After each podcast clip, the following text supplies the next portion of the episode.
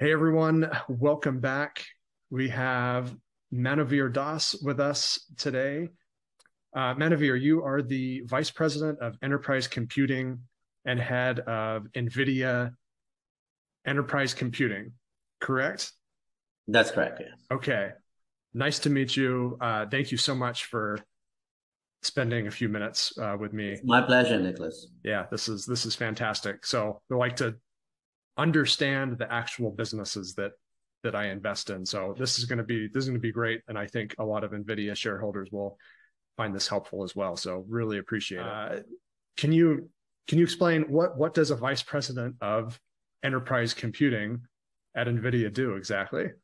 Yeah, it's a great question because you know we are we're a relatively small company, Nicholas, for the for the business that we do, and we work by basically forming virtual teams to work on different missions and projects. So uh, I have a fancy title, but there's a lot of people at NVIDIA who actually make all of this happen, right? And and my role specifically is just um, as our company has matured, as AI technology has matured, we think that more and more enterprise companies uh, have the opportunity to adopt AI, right? We're really mm-hmm. focused on this democratization of AI, if you will, across enterprise companies. And my specific role at NVIDIA uh, for Jensen is to help make that happen, right? To drive adoption of uh, AI by as many enterprise companies as possible. Right, right. Okay. So I know that you spent some time at a little company called Microsoft. Correct. Getting their cloud segment started, right? Uh, Azure. Yes. And then uh, a, a, smaller company, but still a pretty big company, Dell EMC after that. Right. What what about NVIDIA's enterprise solution makes it different? What makes it special compared to some of the other places you've been and some of the other cloud-based applications that you've helped build? Yeah, you know, NVIDIA's uh, actually fairly unique, Nicholas, in a in a few different ways. And you're right. I've worked at those companies, and especially, you know, Microsoft is a company that does many different things, right? Uh, so it's it's pretty widespread. I think really, um, let's start with the cloud, right? If you think about the cloud, right, you can think of it like as a sandwich, okay? And there's three layers. The bottom layer is sort of the the hardware components that actually make the cloud work. You know, your uh, CPUs, your GPUs, the networking, you know, the storage units, all of that, sort of the componentry that makes up the cloud, right? Okay. The physical componentry, the buildings, all of that. Uh, so that's sort of like the the bread at the bottom of the sandwich. Then in the in the middle of the sandwich, you have uh, putting it all together as infrastructure services that people can just consume, right? Infrastructure as a service, if you will. Whether you have compute where you're renting uh, instances in the cloud, or you're just consuming storage and and uh, putting things in your storage bucket or what have you. So infrastructure as service.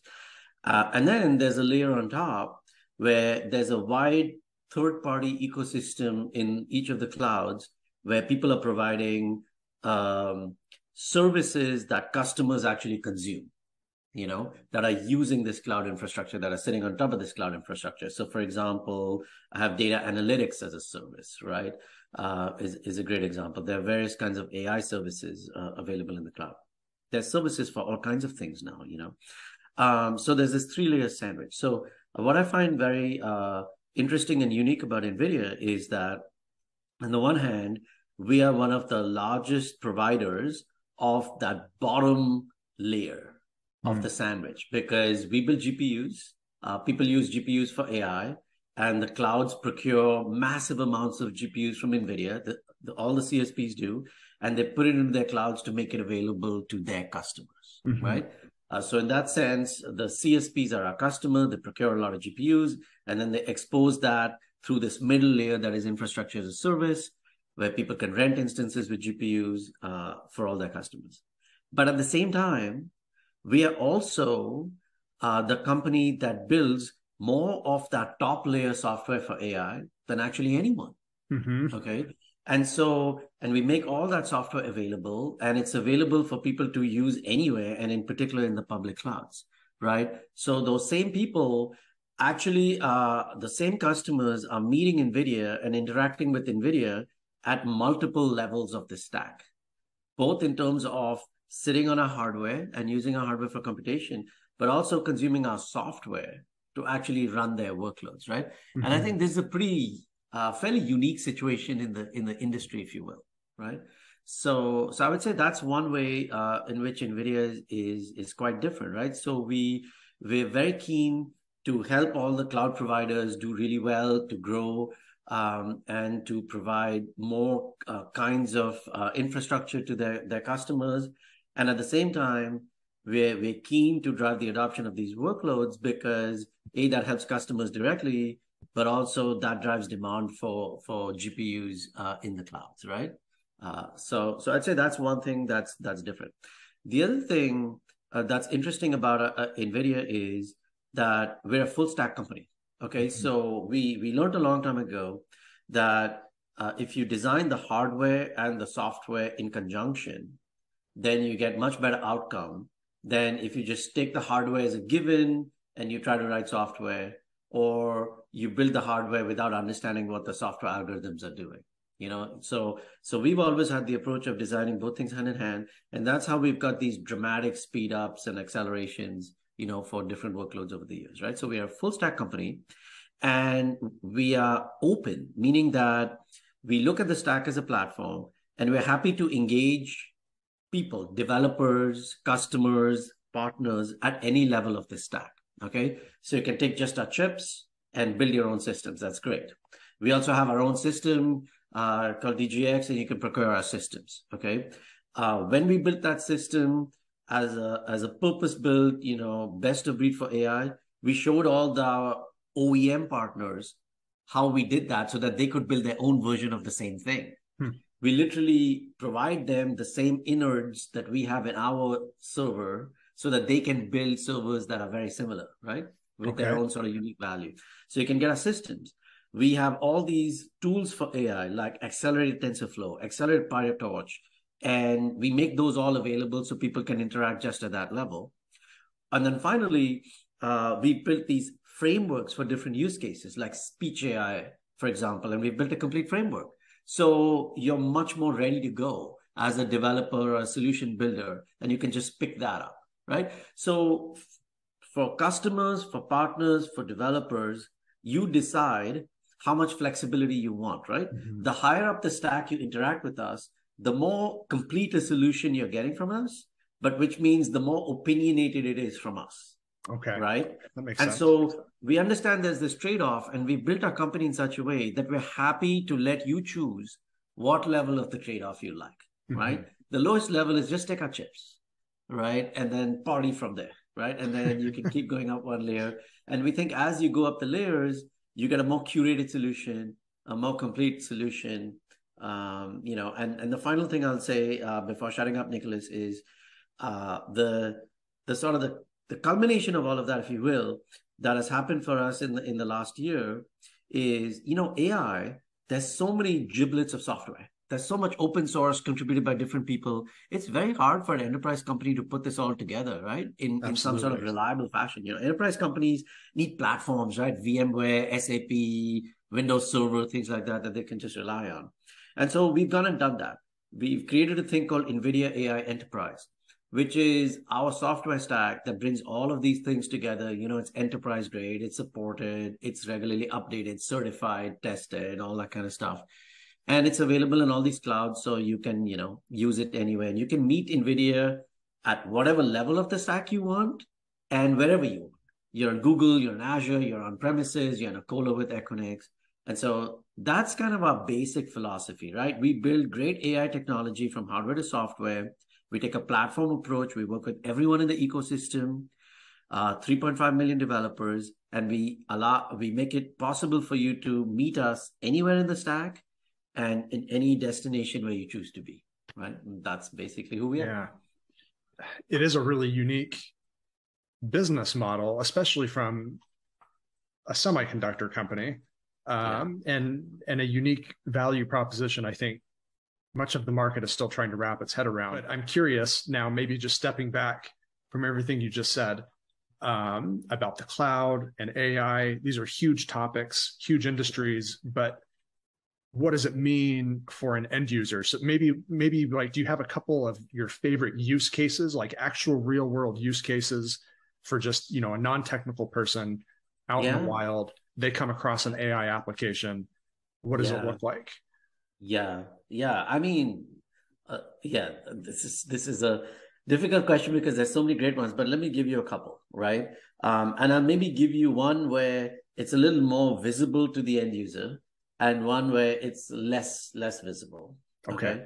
So uh, let's take uh, medicine, right? And let's take radiology. So you know, uh, something happens, you fall down the stairs, you know, your hand hurts, uh, you might have a broken bone, you're going for an X-ray, right? And typically, there's a radiologist who will look at the X-ray and determine whether you know you have a crack in your bone or not, right?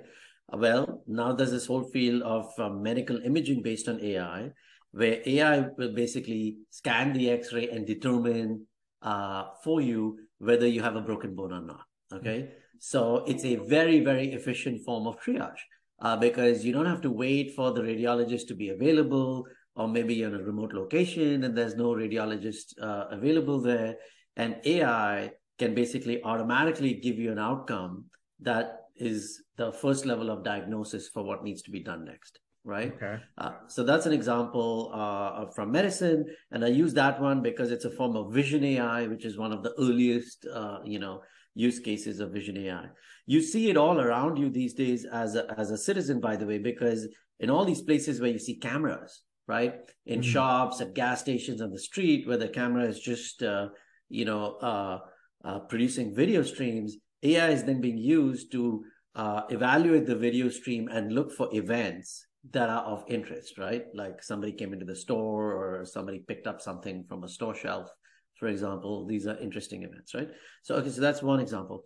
The other example I'd give you is uh, all around all of us on the internet. So uh, there's a branch of AI that is increasingly prevalent called recommender systems. Okay, mm-hmm. so if you think about how the the internet really came about and became popular, you know, thanks to efforts by Alta Vista back in the day. Obviously, Google is is preeminent based on search, right? I have this great portal where I, I log in and then I type out what I'm looking for. And it takes me to some set of pages uh, on what I'm looking for. And obviously, you know, Google became so good at it that, you know, pretty much the first or second link would be the thing that you're looking for, right? It was quite amazing. So the internet was sort of based on search, which is you or I thinking, what do I want to do next? What am I looking for next? And typing it in. Well, if you look at how you interact with Netflix or your shopping websites or any of these, what's happening is in that interface, they're constantly recommending to you what to do next, right? What movie should you watch next? What book should you uh, read next? What what things should you buy next from their store, right? Mm-hmm. And what's happening behind all these uh, internet companies is they're running these recommender systems, which is AI, where basically they're learning from everything you did in the past and on, on their site or other places and everything all the other users have done. And from that, they, they're creating basically a model of what are you likely to do next? It's almost like a digital twin of your behavior, right? Your your usage pattern, if you will. And on that basis, when you log onto their website next, they're able to recommend to you what to do next, and that is obviously uh, valuable to both parties. It's valuable uh, to the companies because that increases their engagement. They've got you there. You'll stay there listening to the next song, or you'll buy the next thing. But equally, it's valuable to the end user because there's so much stuff there on the internet, right? Mm-hmm. And how do you know how to navigate this whole thing and what might be useful to you, right? Right. Uh, you wake up in the morning on Instagram and you have a feed. How is that feed being generated? That's a recommender system, right? So I would say that's that's the uh, second example that is quite different uh, to uh, to the first one. Um, and then if I were to give you a third example, which is again quite different, um, it's logistics. You know, so you think about uh, so much of the world's physical economy uh, is uh, dependent on logistics, right? My supply chain, where I get things from, how do I stock items in different locations? Even if I don't have a brick and mortar store, which warehouses do I store what in based on where the demand is, right? Uh, for different things.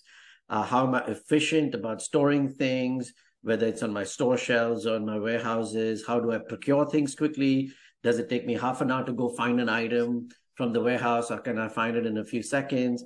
The last mile, how do I load up my trucks so that this stuff is delivered properly to people, right? Mm-hmm. So the world's the commerce spends a lot of money on logistics, right? And AI is a great way to tame the logistics problem because it's essentially a big data problem. Okay. You there's so much data about who bought what yesterday, what are the prices of some component you need today in Taiwan or China or some place in Asia or, or in Arizona. And somehow you got to put this whole jigsaw together to make decisions about what to store where, when to send a truck, etc. Right? It's like a massive uh, problem of that nature. And again, uh, AI is is used in that domain in every aspect of it. Robots in the warehouses to pick up things efficiently uh, is one example, right? Um, understanding your users' behavior so that you know what they're likely to buy next, so you can decide what to stock. Right? These are these are all uh, ways in which AI is used. So three, I think, very different uh, example, if you. Yeah, that's great. And the last one, I think, we're all we're all tired of hearing about supply chain or logistics issues, right? Yeah. So yeah, healthy shot of AI could help there. Uh, definitely. so I'm curious here. We've been talking about this impending economic slowdown for a couple of quarters. It looks like it has arrived. Um, and we're seeing a big slowdown in a lot of like cloud computing software companies growth. Maybe some of it's, you know, the strength of the US dollar record run up there. Some of it though also, you know, an actual economic slowdown is affecting business spending on things like the cloud and AI, but it is still growing while other areas of the economy have, you know, ground to a halt. Why the customers that you talk to, these big enterprise customers, why are they so willing to continue shelling out money for an AI application or or AI infrastructure, cloud infrastructure, whatever?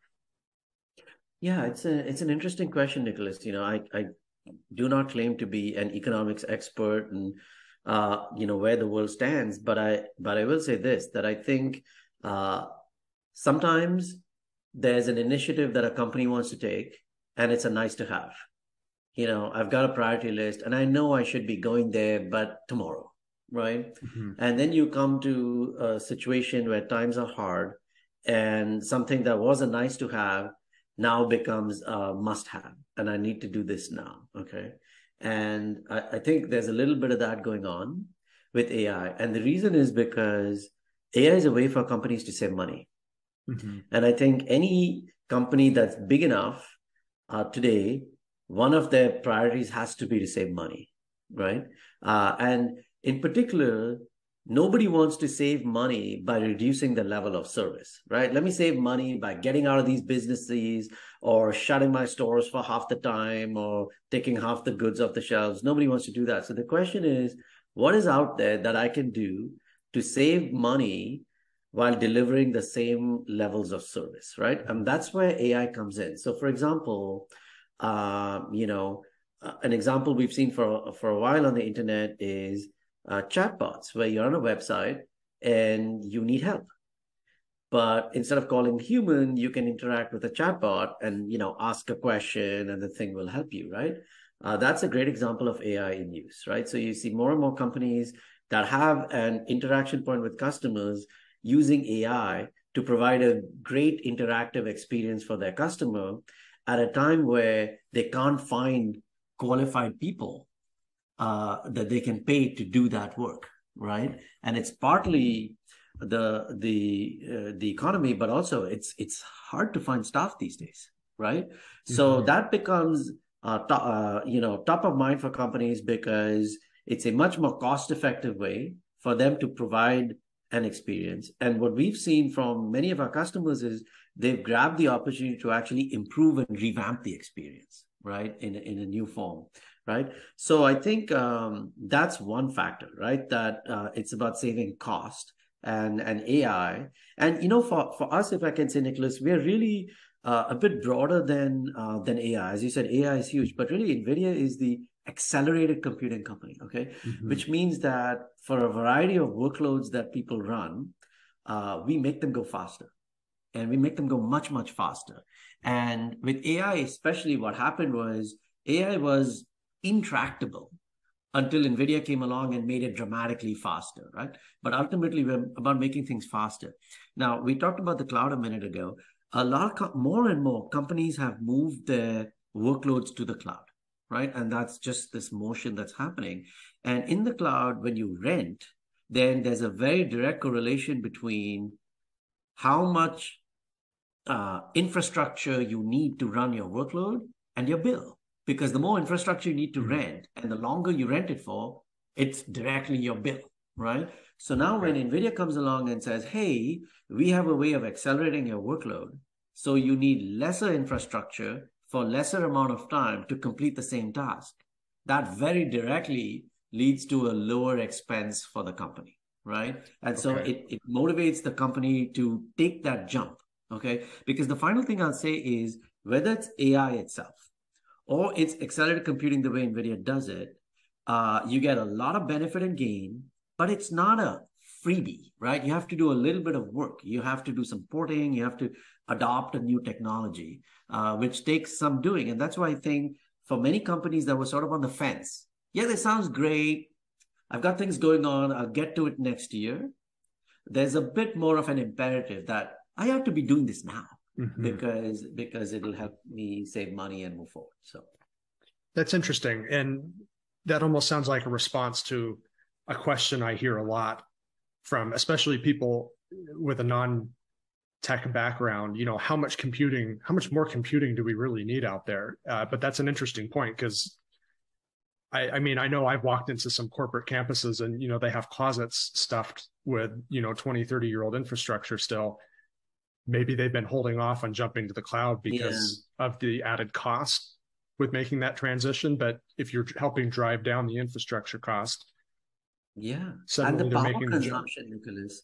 You know, there's a there's a study out there that today, if you look at the the power consumption of the world, about one percent of it is used on computing. Hmm. You know, all these different data centers, clouds, people's data centers, etc. And that's growing dramatically. And um, the, I forget the exact time frame, but something like in a decade, that'll be 13% oh, wow. of the world's power consumption. Okay. So it's not just the money, but it's also for the amount of computation you're doing, how much power you're consuming. I mean, it's a planetary issue, right? Mm-hmm. Uh, and so that's another reason why it's good for people to adopt accelerated computing it, eh, workloads that are more efficient because of AI, because it'll it'll uh, control that as well. Okay, interesting. That's a really interesting point. Yeah. Um, and helpful. Just one last question. Yeah. Uh, I would love to hear some of your thoughts on where you see the AI industry headed in, say, like the next decade. So you just you kind of gave a little tease there with the uh, the explosion in energy consumption. Uh, what what else though? Like where where might we be by 2030 yeah. with with yeah. this fast growing AI industry and cloud and all the related parts. I mean, if only I had a crystal ball, right? Yeah. Um, yeah, but I mean, I, I can, I'll, I'll, I'll, give you sort of uh, my my guess on it.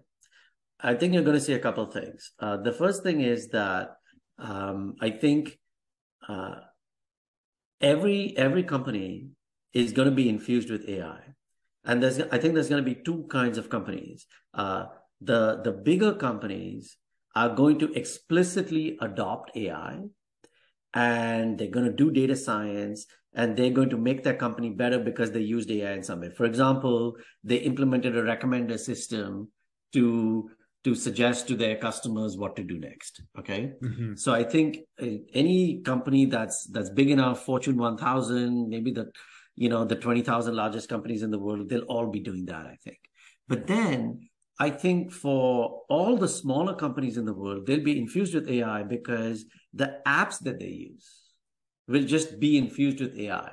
And that company, without having to understand AI or have any staff that understands AI, they'll benefit from it. So I'll give you a great example. If you look at Office 365 from Microsoft, mm-hmm. right?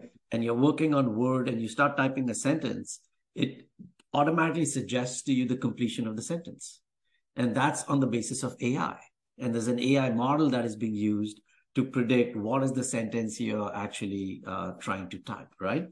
Uh, if I adopt that in my in my business, I'm just getting that, right? I don't need to understand AI or put in some special uh, infrastructure or any of that, right? That app uh, just went that way, and I think apps are just going to be infused with AI. Nicholas, it's like you know, uh, 20 years ago, apps did not have use uh, graphical user interfaces, right? Mm-hmm. But now, can right. you build an app without one? You just cannot. Every app is infused with with the UI, right? And I think the same thing is going to happen for AI. So I think that's that's one thing I expect to see. Uh, the other thing um, I expect to see is that um, the the landscape of computing is going to look quite different because today most servers look like the servers of 10 years ago. Okay. There's a CPU, there's a memory, there's a bit of storage, it's connected on a network. Um, and a small percentage of the servers have acceleration in them, like a GPU, right? Okay. Uh, for this kind of accelerated computing. And I think you're going to see that change dramatically uh, because accelerated computing is just uh, more efficient and it it can it can do a larger workload. So I expect that on a secular basis, I think these are trends you will see. Uh, from the point of view of of companies, I think the adoption of AI is just going to grow dramatically. For the bigger companies, it's going to be very explicit. They're going to become knowledgeable about AI, just like big companies have like a database team, a security team, a networking team, you know, a virtualization team. I think they're going to have an AI team. Okay. Every company that's big enough is just going to have an AI team. You know, it's going to be one of those mainstream things you do in the industry. And then for the much larger base of smaller companies, they're just going to get AI, right? Just by upgrading to newer versions of things that they have, right? So, so we'll see. That's certainly what the mission that that the team and I are working on. That's great. Thank you so much. I noticed you didn't say anything about um, personal personal robots that we uh we get to benefit from wandering around the house doing chores but hey maybe maybe that'll happen uh, in the next 10 years too yeah yeah looking forward to all those there's so you know the thing is it's this is the smartphone moment for for ai nicholas you know if you think about the smartphones uh, and then with the app store and the smartphones it's just unleashed human creativity right mm-hmm. because so many people with great ideas have True. built great apps and the smartphone provider doesn't know all the apps. And we look at AI the same way. We've been working hard to create this platform so that all these developers out there with great ideas can do the kinds of things you're talking about, right? There's like so many interesting use cases. And so we just want to unleash all of that, right? And let everybody build these great use cases. And then we'll all sit back and watch uh, what happens. Right. That's great. Thank you. Uh, thank you so much. I want to be respectful of your time. I, I know you're busy you've got to go run that enterprise uh, enterprise cloud team. So thank you so much for the time today, helping us understand uh, this really unique business model that NVIDIA is building. So Manuvir Das, appreciate it. Thank you. Yeah, I appreciate the opportunity. Thank you, Nicholas.